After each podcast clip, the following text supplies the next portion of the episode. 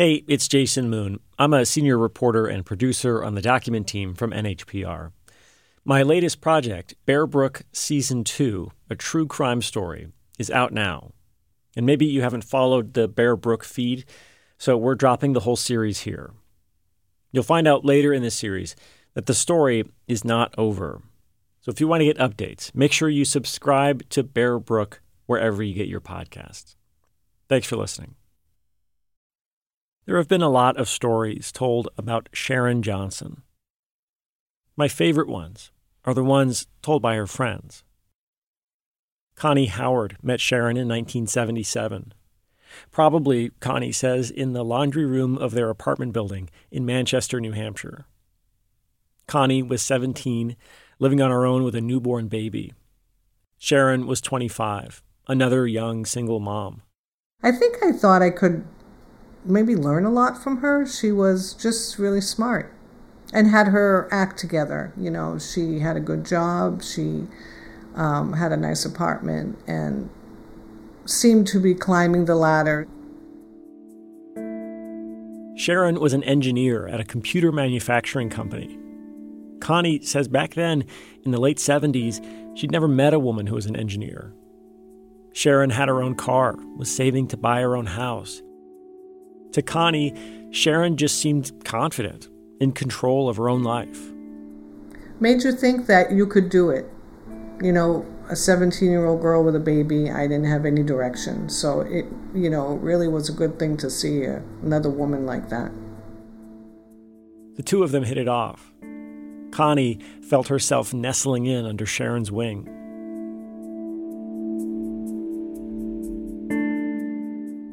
Connie needed a driver's license, so Sharon let her borrow her car to take the test. Connie needed a job, so Sharon got her one at the computer company. Connie felt aimless in life, so Sharon gave her a shove. She said, if you don't have a career, you'll amount to nothing. So you need to do something. It was blunt. At first, I was kind of hurt by it, but then it motivated me. Connie went to school and became a hairstylist, made a long career of it. So I think I did her hair even before I had a license. I think that we kind of maybe had a bottle of wine and I cut her hair. Yeah. But I think about her a lot. I've thought a lot about her over the last 30 years the absolute laughter that we had when I was learning uh, the computer. I was terrified of that thing. Lucy Holt was another friend of Sharon's. She would call me up twice or three times a week, and we would go over another aspect of using the computer. She showed me where to go to play solitaire, and I said, Oh my gosh, it's in color. and so I called her the next day and said, Sharon, guess what? I set up the printer all by myself. We just, we were just rolling on the floor, laughing so hard. Lucy, like Connie, viewed Sharon with a mix of admiration and fascination. Sharon could do things that just seemed out of reach to Lucy. I thought she was funny. I thought she was brash. She was she was one of the guys she could tell a raunchy joke. She could she could she could just relax with the guys and they accepted her like that. She was uh, more and I can't say masculine because she wasn't. Um, it's just a different it's just different than what everybody had been brought up to be at the time. And I was I was such a um, I could hide in plain sight. Did my entire life. I hid in plain sight. So somebody that open was extraordinary. I I wish I had known her better. I wish I had known her longer. Yeah.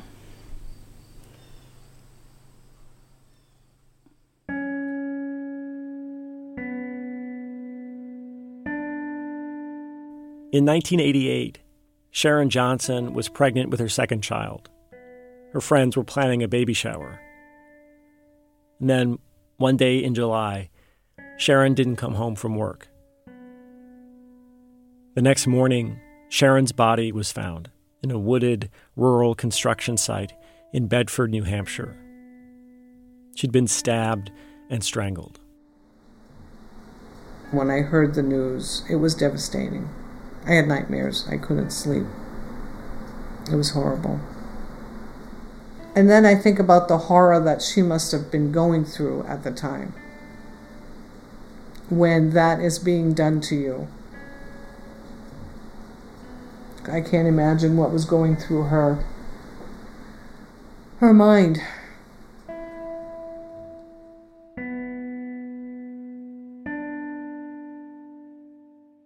For the people close to Sharon, it was the beginning of an excruciating time. Over the next few years, as police investigated and news stories were written and court hearings were held, they learned what happened. Sharon had been killed by her own husband with the help of two teenagers. I always think about how happy she was and how tragic that that happened at the happiest time of her life. Connie and Lucy grieved for years, then for decades. It's now been 35 years. Sharon's friends each figured out, in their own way, how to come to terms with the fact of her death, with the story of how she was killed.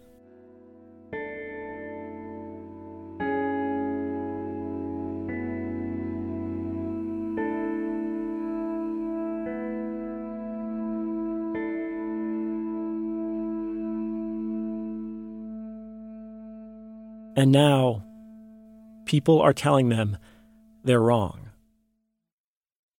They don't know how their friend died.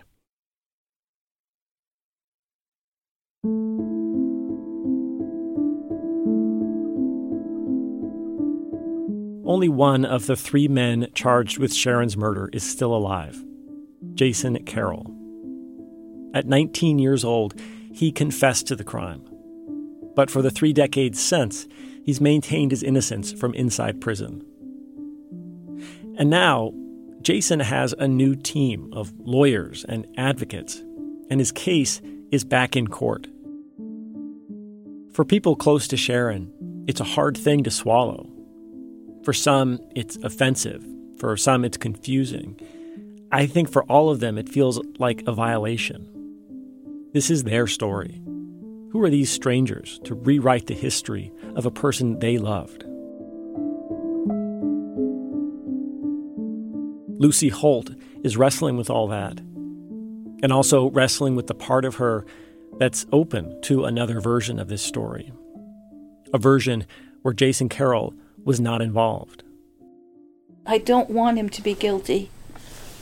If he says, I really didn't do it, I mean, we we we all expect proof for things.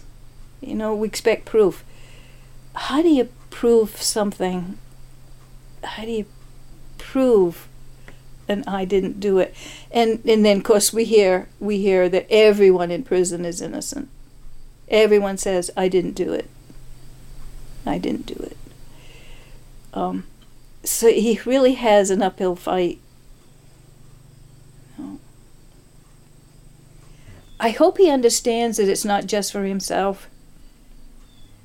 Um, we have been under the understanding that the person who did it uh, was in prison, and we didn't have to think about it anymore. Um, but if he didn't, you know, we have a, have to share that guilt that the wrong person is there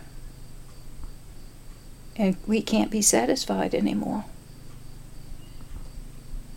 We can't be satisfied with the endings.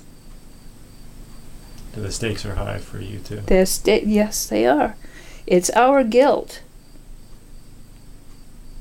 It's it it's it, and it has been right along. We just didn't know it. we were satisfied, some very happy, some like, yes, we got him, but what if we didn't?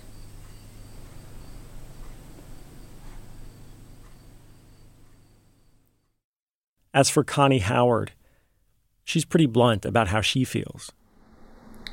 They think none of that ever happened. Hmm. How does how does that make you feel? Disgusted. Connie aims that disgust right at Jason Carroll. What are you gonna? Nothing ever happened. What happened? She just died. I think it's wrong. Because it did happen. And you were involved. Why do you believe in that that that version of the story?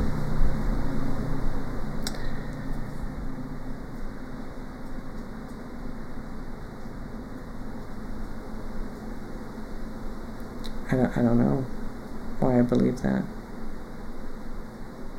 As opposed to what? As opposed to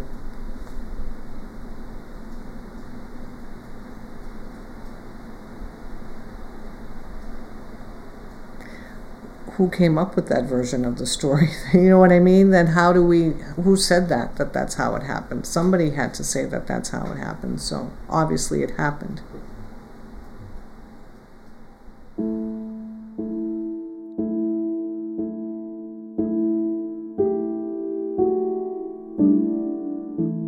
In the late 1980s, police and prosecutors told a true crime story about what happened to Sharon Johnson. We got there, she struggled. Jason drove a knife in her back. For 35 years, that story has profoundly shaped the lives of many people, from Jason Carroll to Sharon's friends and family to the people who worked on this case. There were going to be continued and repeated attacks that the police coerced, intimidated, promised, threatened. Psychologically, I think that they ripped him to shreds. It was just sending a shark out on a bloody piece of bait.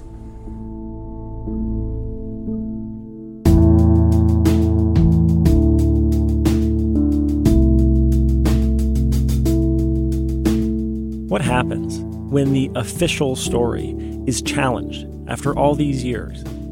When alternate versions are told by new storytellers? I just hope there's less complete and utter trust in the system after the series. Jason Carroll is where he belongs, where he deserves to be, and he needs to stay there. He took away my mother's life, my life. This story has been told about Jason for 33 years, and he cannot escape it. It's just a story. Just a story.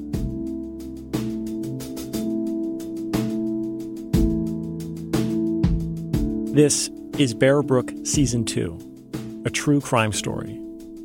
I'm Jason Moon.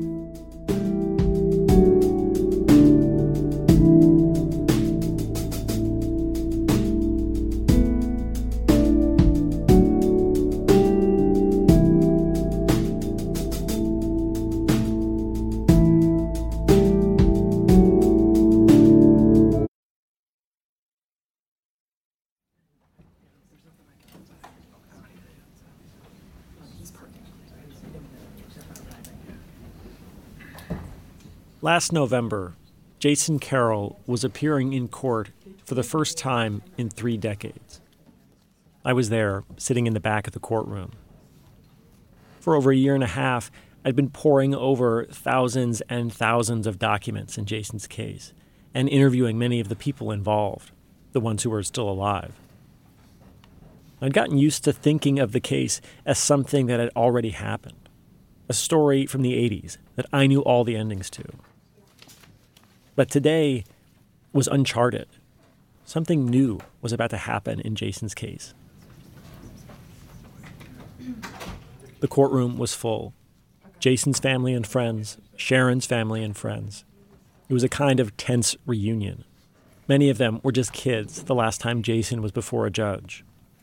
Before the hearing, the court staff did their best to make sure the two sides didn't bump into each other in the hallways. But now they're sitting in the same small, modern looking courtroom, divided only by the center aisle. All rise for the honorable court.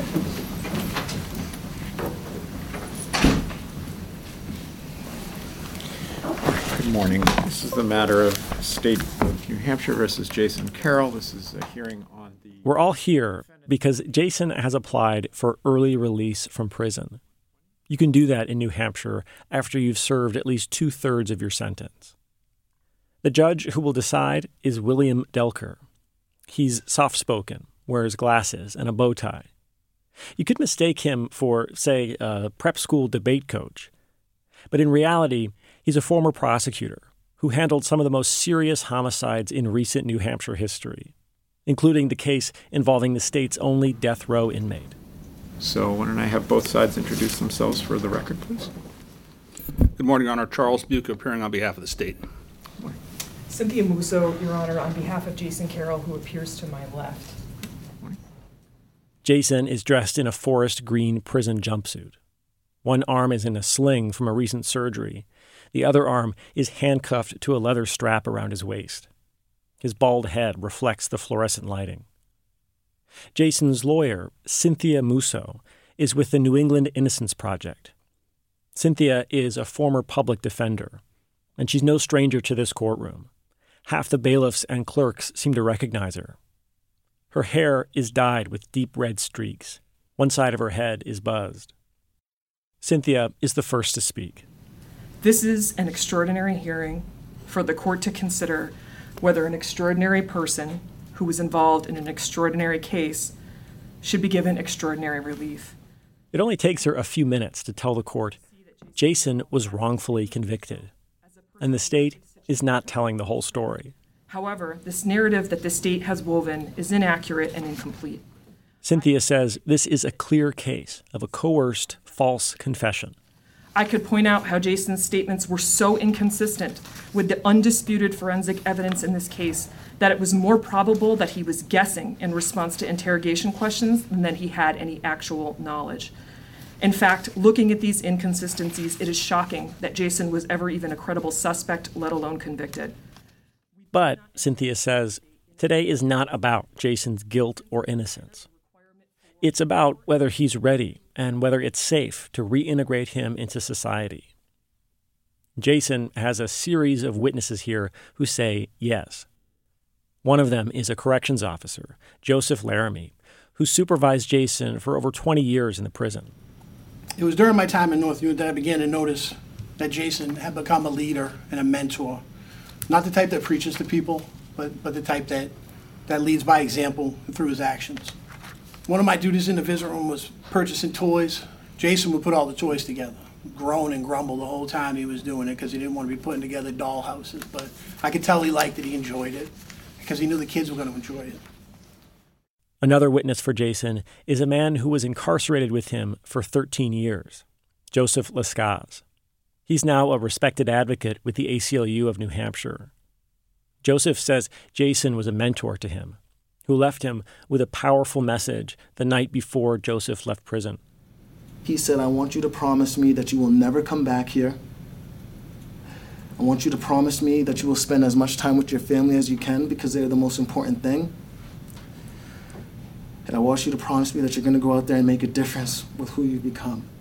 As he says this, he motions to the pews on Jason's side of the room, where a few young men that Joseph mentored are sitting. Jay, I'm doing that. I promise you, I'm doing everything that you asked me to do.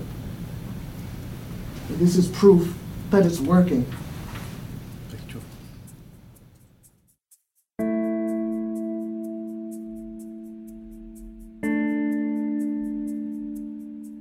When Joseph finishes his statement, the prosecutor for the state, Charles Buca, cross examines him. Charles wears black framed glasses. His dark hair is just graying at the edges. And he uses the moment to make a point that he'll make again and again during this hearing. Based on what you've told us here today, uh, you were convicted of some criminal offenses, right? And uh, you did your time. I did. And you took responsibility for your actions. I did. And in fact, you even actually just told us you apologized to one of the victims of your criminal offenses. Correct. And that was helpful to you Yep. in taking responsibility, right? Yes, that came from the counsel of Jason. Right. And that was helpful for you to move on with your life and become the man you've become today That is correct. and be successful reintegrating into society. Is that correct? That is correct. Okay. And do you think that it would be detrimental for someone who's trying to reintegrate into society to not accept responsibility for their criminal conduct? He, he can speak to his personal experience, which he's done, and he said that.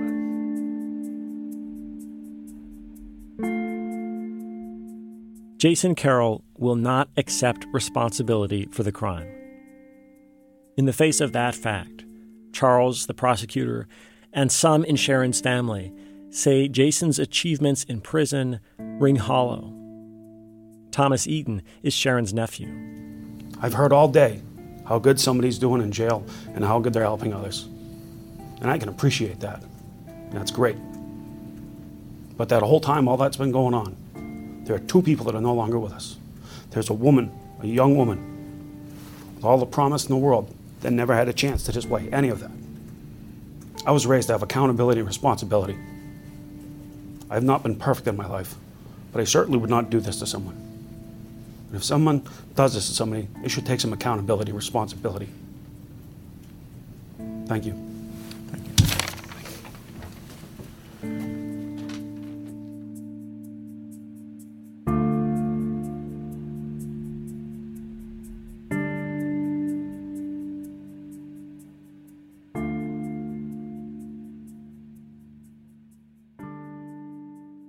After both sides have had their say, Judge Delker calls a recess.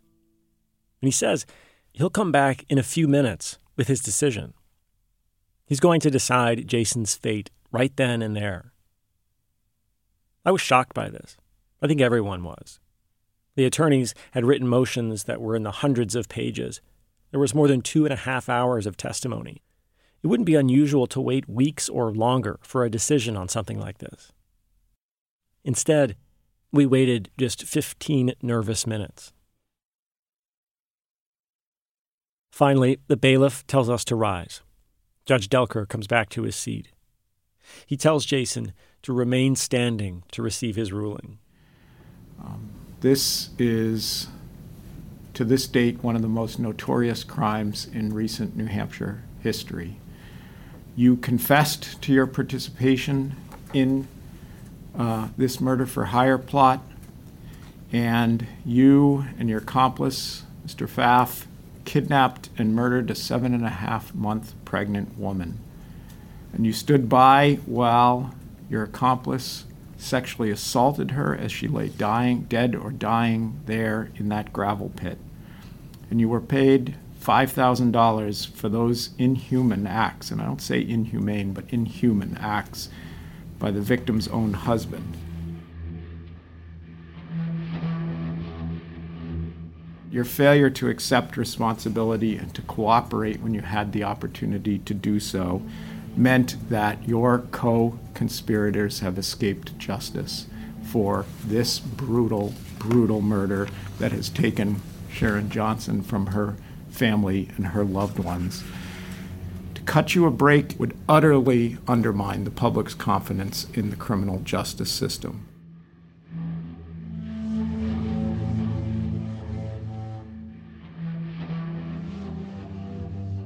Jason Carroll's petition for early release is denied. Judge Delker orders him back to prison. The hearing is over. Sharon's half of the room lets out a sigh of relief and silent celebration.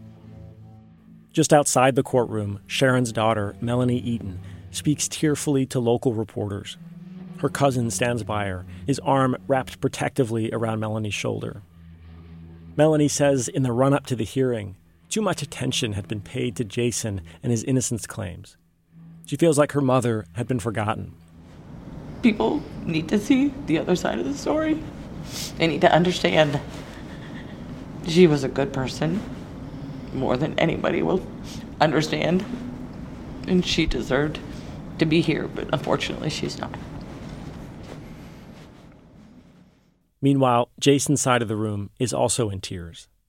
Most of them leave quickly and silently after the ruling comes down. When I try to talk to Jason's lawyer, Cynthia, she tells me, not today. Later, though, we did talk on the phone.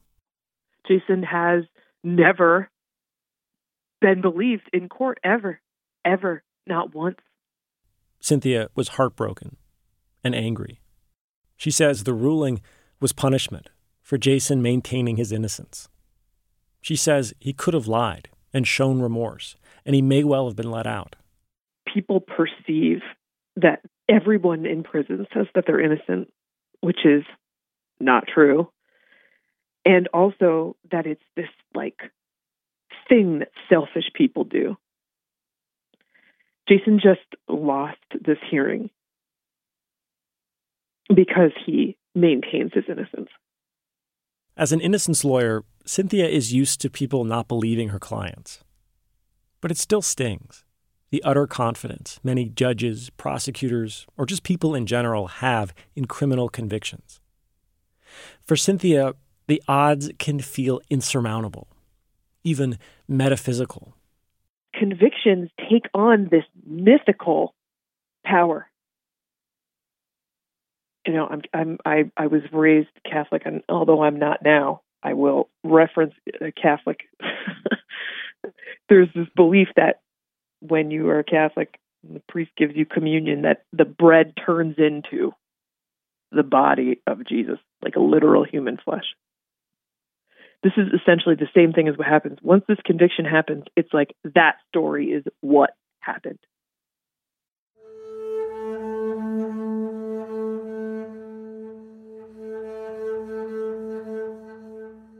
Is the state of New Hampshire's story, the one Judge Delker just retold, the one that led to Jason Carroll's conviction, is that what really happened to Sharon Johnson?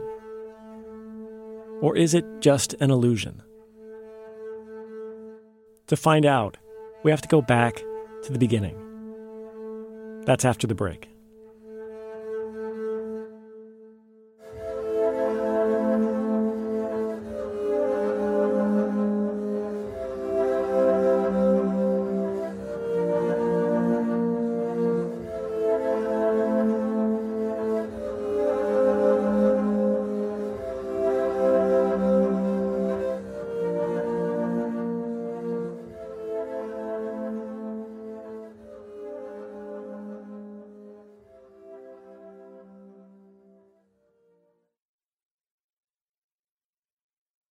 I'll never forget the first time I heard the tape. I'd read the transcripts, but they didn't hold a candle to actually hearing the words. The tape is a partial recording of a police interrogation of Jason Carroll in 1989. I've spent the last year and a half studying it, wondering about it, thinking, even dreaming about it. The tape is memorable partly because of its intensity. Two of the detectives who were there called it one of the most emotional interrogations they'd ever seen. But here's the biggest reason I'm fascinated by it. For over 30 years, Jason Carroll has been locked in a prison because of the power of the words on this tape. And only the power of words on tape. There is no other evidence that ties him to the murder of Sharon Johnson. So the question of whether you believe what he's saying in the tape becomes everything. Jason is held in a state prison in Concord, New Hampshire. That's about five minutes from where I live.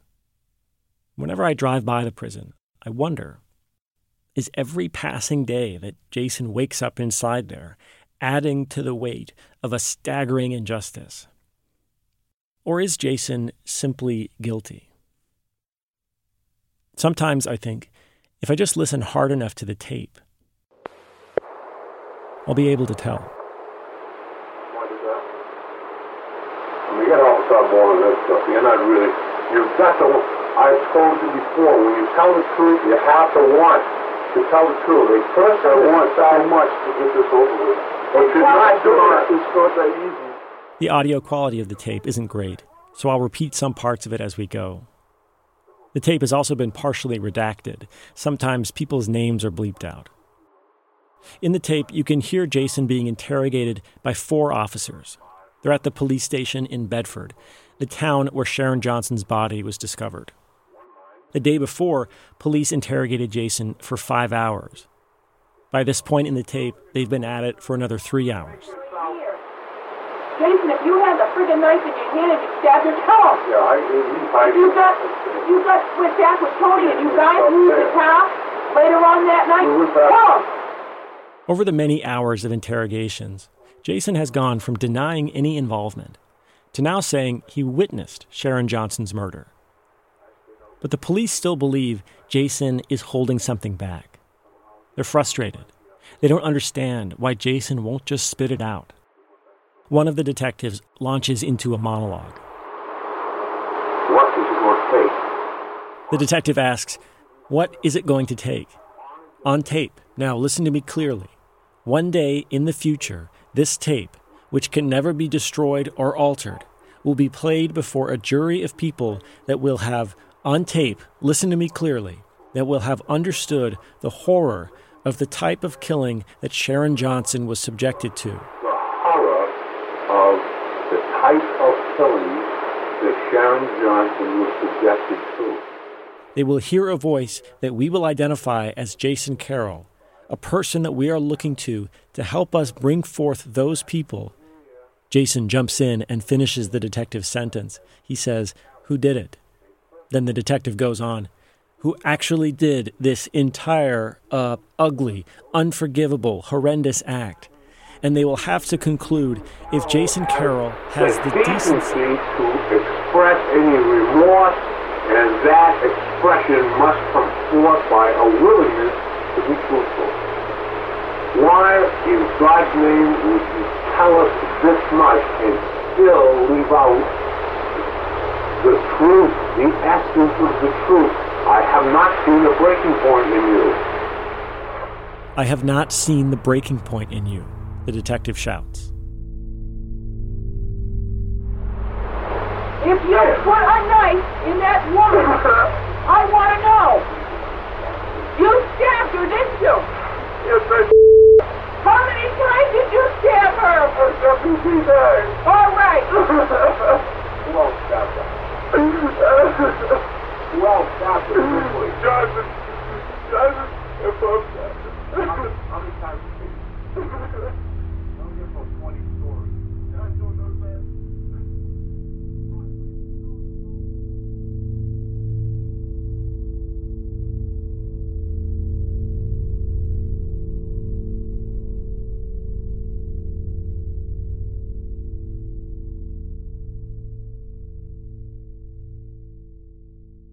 If you had to pick one moment that started all of this, that was it. Depending on what you believe, this was the moment the truth was wrenched free, or the moment a lie that refuses to die was born. For the rest of this series, we're going to unpack that moment. And believe me, there is so much to unpack, including one thing I haven't told you yet. One of the cops you heard interrogating Jason Carroll was his mom. Oh, who wants the truth out of you? Do you think I'm gonna love you when he left? I don't know. I don't know.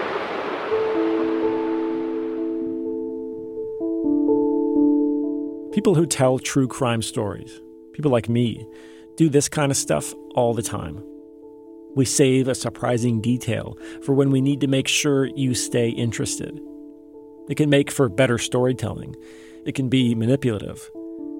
In this case, I did it, and I'm telling you I did it, as a demonstration. Because journalists are not the only people who tell true crime stories. Detectives, lawyers, witnesses, suspects, they all tell stories about what happened in a given case. And like every storyteller, they make choices about what to put in and what to leave out, what to emphasize and what to ignore. And sometimes those choices can change everything.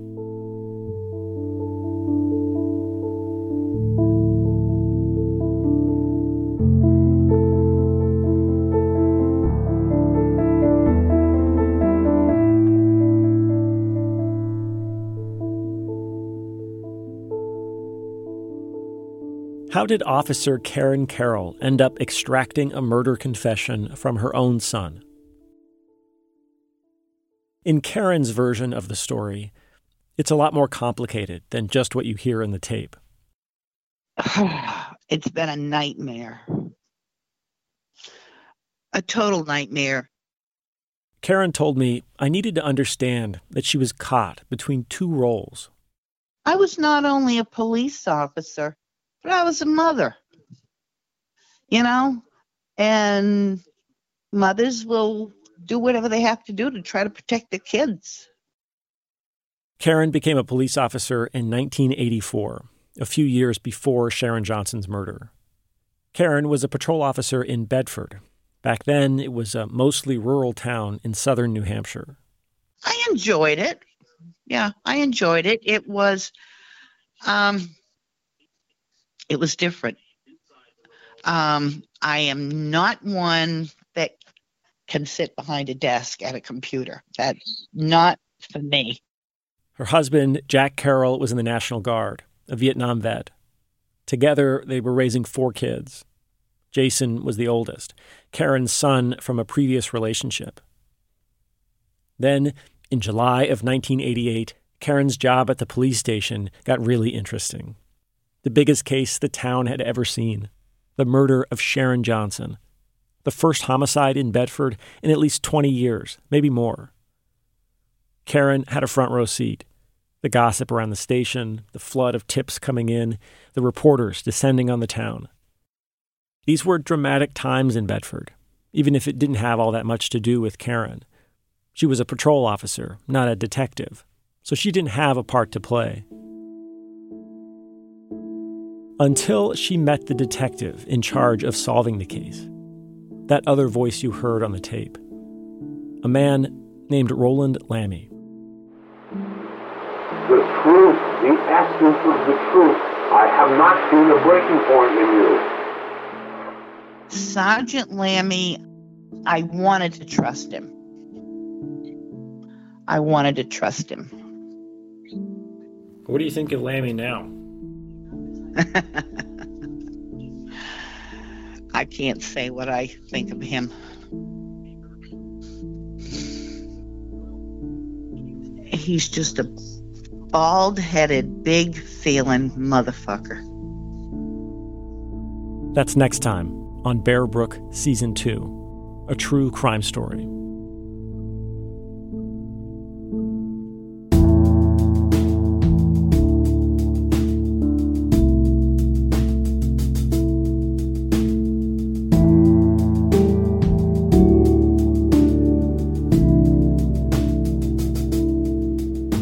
True Crime Story is reported and produced by me, Jason Moon. It's edited by Katie Colaneri. Additional reporting and research by Paul Cuno-Booth.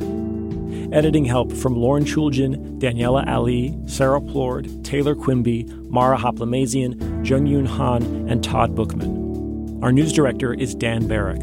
Our director of podcasts is Rebecca Lavoie. Fact checking by Danya Suleiman.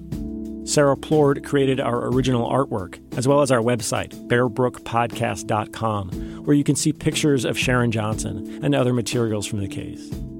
Additional photography and video by Gabby Lozada.